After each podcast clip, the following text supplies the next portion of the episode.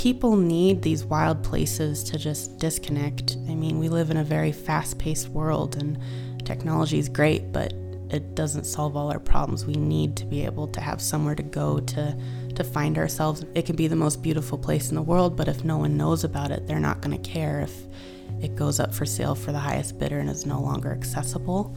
It's very important that we make people aware of these places and, and give them that connection to those things so that they care about them and they, they want to keep them around for future generations.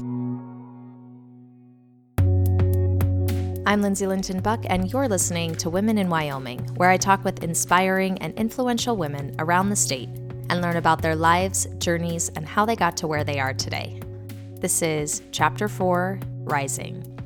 This time, Hillary Walrath, a wildlife biologist who manages the Henry's Fork Waterway for Trout Unlimited and founder of the Seedskadee Women's Fly Fishing Float, an annual event empowering women to fish in Green River, Wyoming. I learn about Hillary's life on the water, her passion to preserve Wyoming's wild places, and her mission to find conservation solutions that work for the environment and the people who inhabit them. Here's Hillary. When I was four years old, my family moved from Colorado to northern Idaho to a remote ranger station called Powell, and it was located right on the Lochsa River.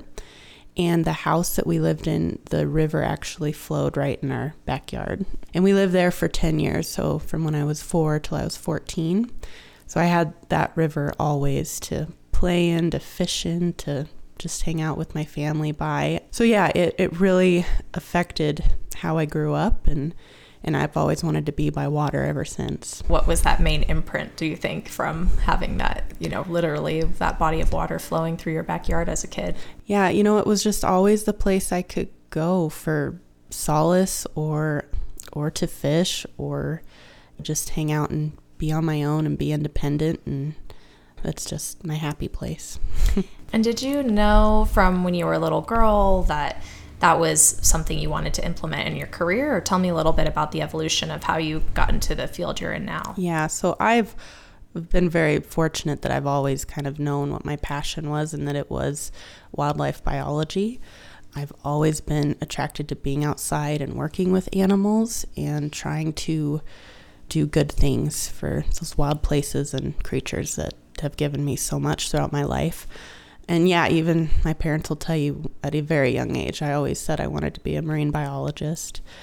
So yeah, I've always known that that was going to be my passion in life. And as I got older, and I just figured that I would focus more on the places that I knew and wanted to work to protect and conserve. So then I kind of transitioned from marine biology to wildlife biology and then eventually aquatic trout unlimited is kind of my focus now. So how did you translate that into a career? Did you study up and look at what kind of careers can i have with this passion or how did you actually take that passion and put it into motion you know, I was very fortunate in that my mom worked for the Forest Service, so I had a lot of connections and knew kind of that game of working outside and with a conservation agency. And so I knew that I definitely needed experience.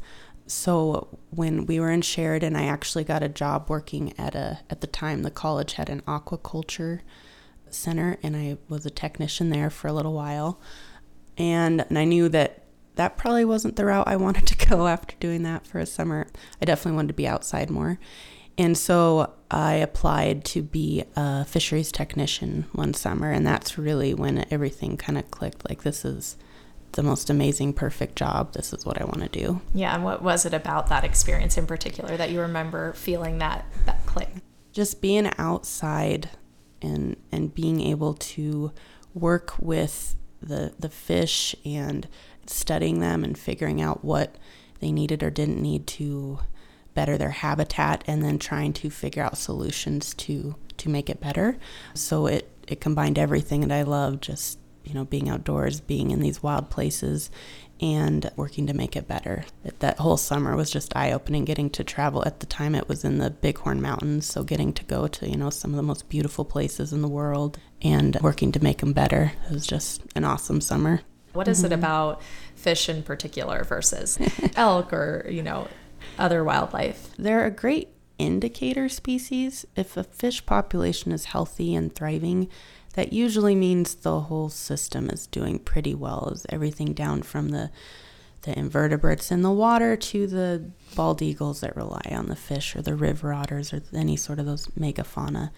So I think just wanting to take care of the fish, you know, the old saying, if you take care of the fish, the fishing will take care of itself. And I think that includes all the other species that rely on it. And the river component, it just really connects with my soul and who I am and and getting the chance to give back to rivers in these beautiful places that I love is just the best opportunity. So I think really just being able to give back to that whole ecosystem mm. is what I love the most about it. You have that summer experience, then you finish your degree in, in wildlife biology. Mm-hmm, mm-hmm. Uh, so how did you then start embarking on, you know, get out in the real world and Yeah, so I knew I was probably going to have to go to grad school. The field of wildlife biology is pretty competitive and I would need lots of experience. So I took that job in Baggs for the summer and tracked sage grouse. And then that following summer, I took a job tracking elk in the Wind River Mountains and the Wyoming Range and, and around Jackson. So just getting as much experience as I could in, in the general field of wildlife biology. And fortunately, there was a graduate position that opened up in Laramie that I had heard about and uh, an advisor recommended me for. And so I was offered that position and, and got to go to Laramie for two years to get my graduate degree. And I graduated in 2009 with a master's in rangeland ecology and watershed management. And throughout that time, I kind of honed in that I really would love to work with rivers and and see what I could do there. And I was very fortunate in that my husband actually also works for Trout Unlimited, and he had gotten that job when I started grad school. So uh, he was in Green River at the time, and they knew this other position was coming up and that I would be graduating soon. And it just kind of all fell into perfect place. Once I graduated, they offered me the job, and I've been here ever since. Well, you mentioned before part of your passion is the water and being on the river and the wildlife, but it's also this bigger picture of mm-hmm. conservation and preservation. And so, can you just speak to that a little more? You know, why does that why does that matter to you? Why is that so important?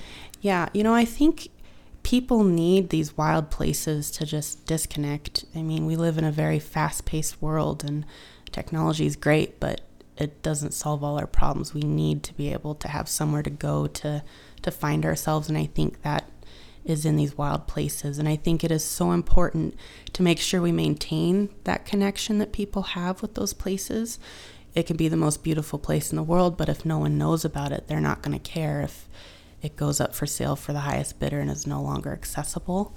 So I think it's it's very important that we make people aware of these places and and give them that connection to those things so that they care about them and they, they want to keep them around for future generations because we're always going to need it no matter what. I mean, everybody needs to be able to get outside and get away for a little while. And so I think that's the most Im- important part. And one of the ways you're building that those connections, you've been organizing these women's float trips to get women on the river, many of whom have never fly fished before or know how to cast a line. And, you know, where did the inspiration to start that event come from? And wanting to get more ladies in particular Involved. out on the water. Yeah. So I was just noticing that oftentimes when we would go out to fish, I was the only woman out there. And, you know, I, I just saw that, that there was a huge missing piece. Women really are influencers for the next generation. As, and as I mentioned, I, I think that is so crucial for the future of preserving these places that we love. And so I thought here in Green River, we have the amazing Green River that flows through town, and we have a wildlife refuge just north of town, the Seedskadee National Wildlife Refuge, that is just an amazing oasis in the desert that a lot of people don't know about, and it's also an awesome fishery. And I thought the best way to get ladies out there enjoying these places would be to get them on a drift boat. It's a little bit easier to cast and to learn on, I think. And so that's kind of where it all started um, working with the refuge and with our local Trout Unlimited chapter to create this event. And yeah, and so the very first year we got 11 volunteer guides and 21 women out on the water, and it was just it was just so fun to have the ladies out there doing something that most of them have never done before and seeing these huge smiles on their faces at the end of the day most of them catching fish that they've never even caught a fish before. Most of them didn't even know about this amazing refuge we have in our backyard and and just how excited they were for this great place and, and to get out and fish again. So it was very encouraging, and I've done it every year since, and it's just grown and grown in popularity. And you know, we get mothers and daughters and and sisters coming out, and it's just it's really really awesome and exciting. And and then you know I, I meet these local families later on, and they're taking their kids fishing, and and that's really the goal is to get as many people involved in caring about these places as possible. And so I think yeah, it's just been super exciting to be a part of that. And I love what you said about how women are influencers, especially for the next generation. Can you expand upon that and what you think that means? Women, they're they're really the ones that are going to say, you know, I think in most cases, this is what we're going to do for our family trip or this is what we're going to do in our free time and and getting them to want to go out to go camping or fishing or hunting or whatever it may be they're going to be bringing the kids and the family and and that is just so important to keeping everyone connected to these wild places and and their preservation. Water especially in the west is such a precious commodity and not only for the wildlife but for the ranchers the farmers for the towns. Tell me about that dynamic that you have to navigate in your work. It's very exciting because I get to work with these landowners that, you know, ranchers in Wyoming are really the best stewards of the land. They care about the land and they want to take care of it, but sometimes they don't always have the resources to do it in a way that works for their operation and also benefits wildlife. So my job is to work with landowners and agencies to identify uh, any problems that's affecting the fishery. So, a lot of times um, in agricultural production, they have these diversions uh, where they go in every year and have to push up, they're called div- diversion push up dams. So, they're getting in the water every year with heavy equipment and pushing it up so that they can irrigate their property.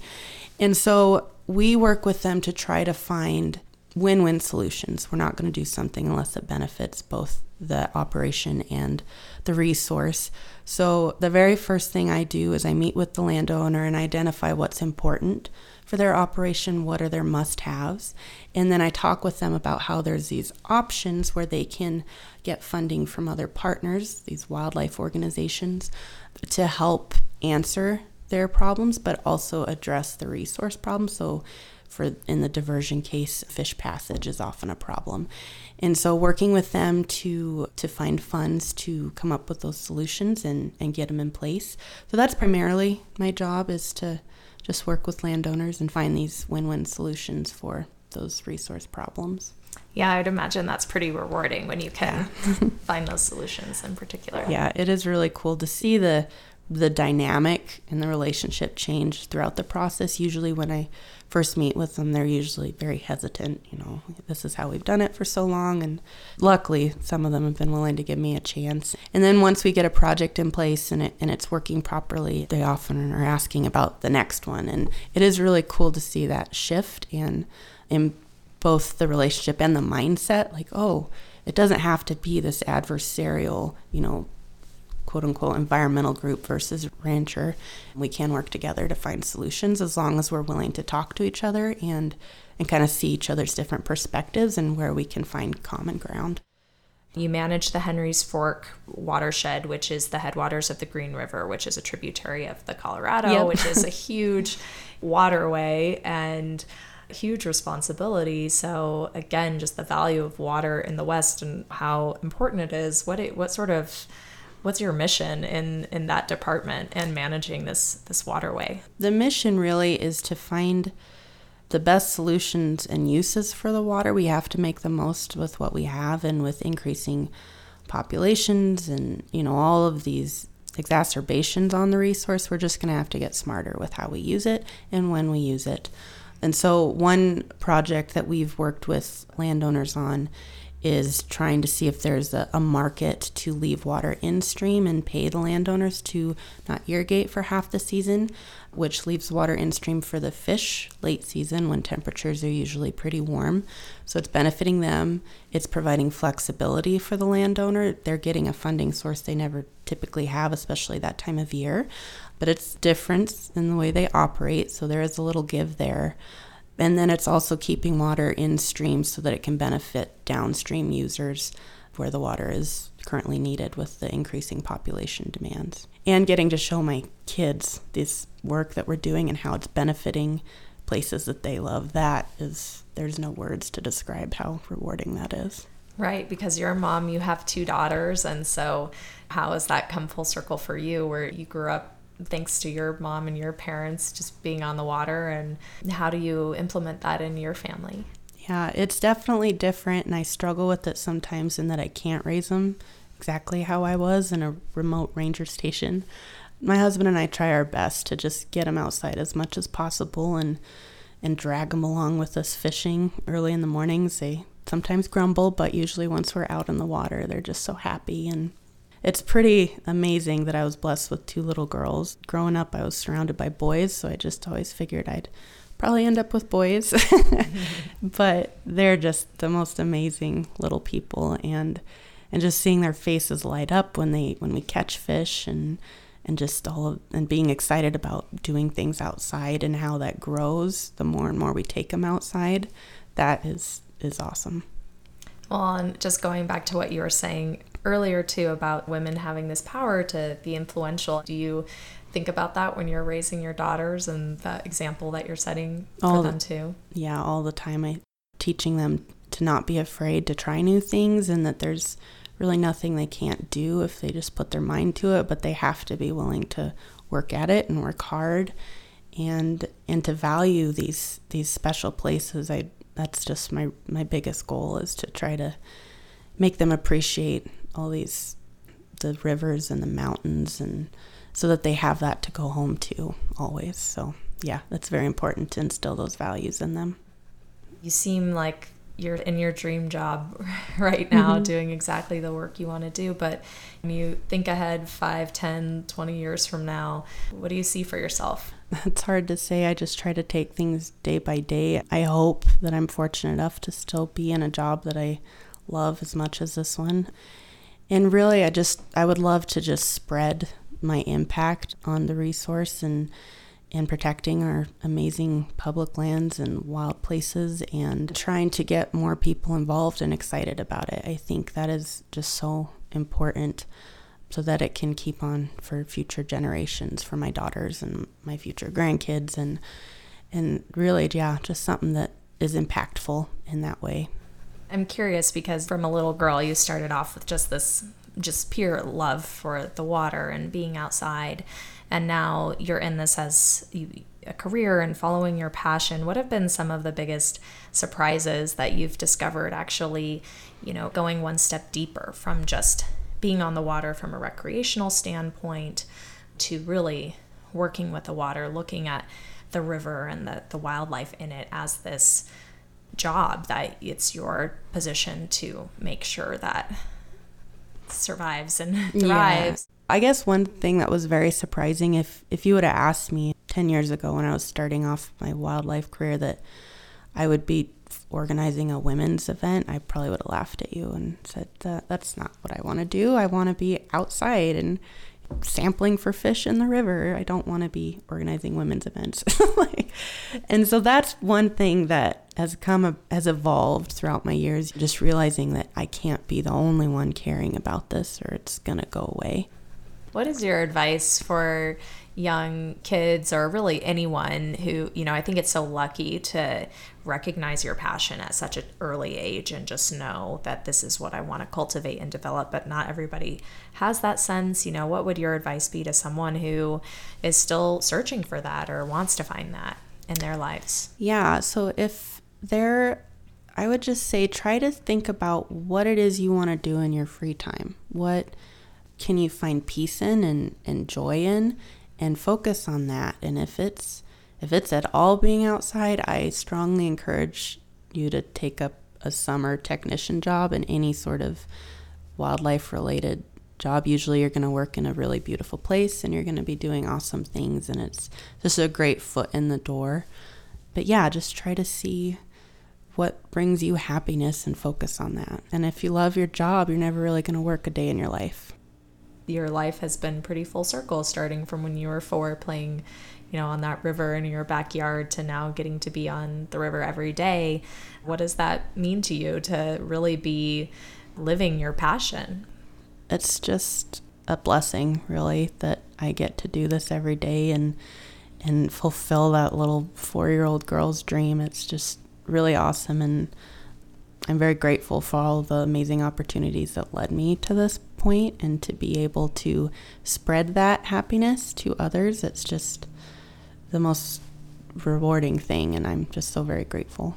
And it's just home for me. You know, that's that's where I grew up and whenever I'm on a body of water it just feels like home and that's my happy place and something I always need to go back to from time to time.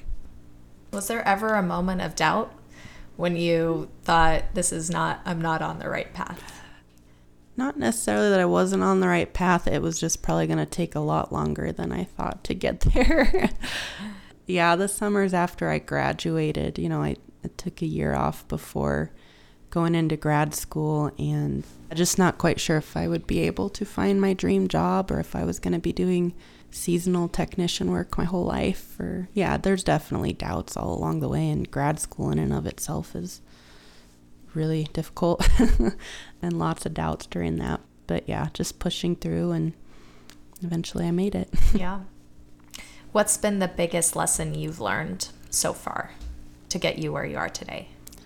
I think the biggest lesson is just to always go back to the why you're doing something. You know, it's really easy to get lost in the details and the minutia of what you have to do to get there. And so sometimes you just got to write it down on a post it note on your desk or wherever and just like, this is why I'm doing this. Is what I'm doing working to get that? If so, then you're doing a good job. If not, then reevaluate and just, yeah, just keep in mind the big picture and try to focus on that as much as possible so that you don't get bogged down by all the busy work that you have to do. What is your why? Is what I'm doing going to positively benefit the places that we hold dear and the people we hold dear? Is it going to be around for for future generations to enjoy it? And and if the answer is yes, then yeah, keep working at it. And if it's no, then then you probably need to do something else or adjust it somehow so that it is. if you could wave your magic wand, this is the last question, but if you could wave your magic wand and just have that one wish for what you would want for either this landscape or people or the water, what would it be? Working together with people and with the landscape to find our common goals that will benefit the landscape and make it sustainable for future generations. That was wildlife biologist Hillary Walrath. To see Hillary's full profile and portraits, visit womeninwyoming.com. That's womeninwyoming.com. You can also follow my journey on Instagram at Women in WYO, that's Women in WYO, or on Facebook at Women in Wyoming. Chapter 4 is supported in part by the Wyoming Humanities Council and the Equipoise Fund, while Mentum is our nonprofit fiscal partner. Additional funding for the Women in Wyoming exhibit comes from Nest Jackson Hole. The Women in Wyoming multimedia exhibit is on view from October 25, 2019 to August 2, 2020 at the Buffalo Bill Center of the West in Cody, Wyoming. The exhibit features large scale portraits and audio, soundscape, and interactive components celebrating the achievements, power, and learned wisdom of Wyoming women today. I'm Lindsay Linton Buck, and you've been listening to Women in Wyoming.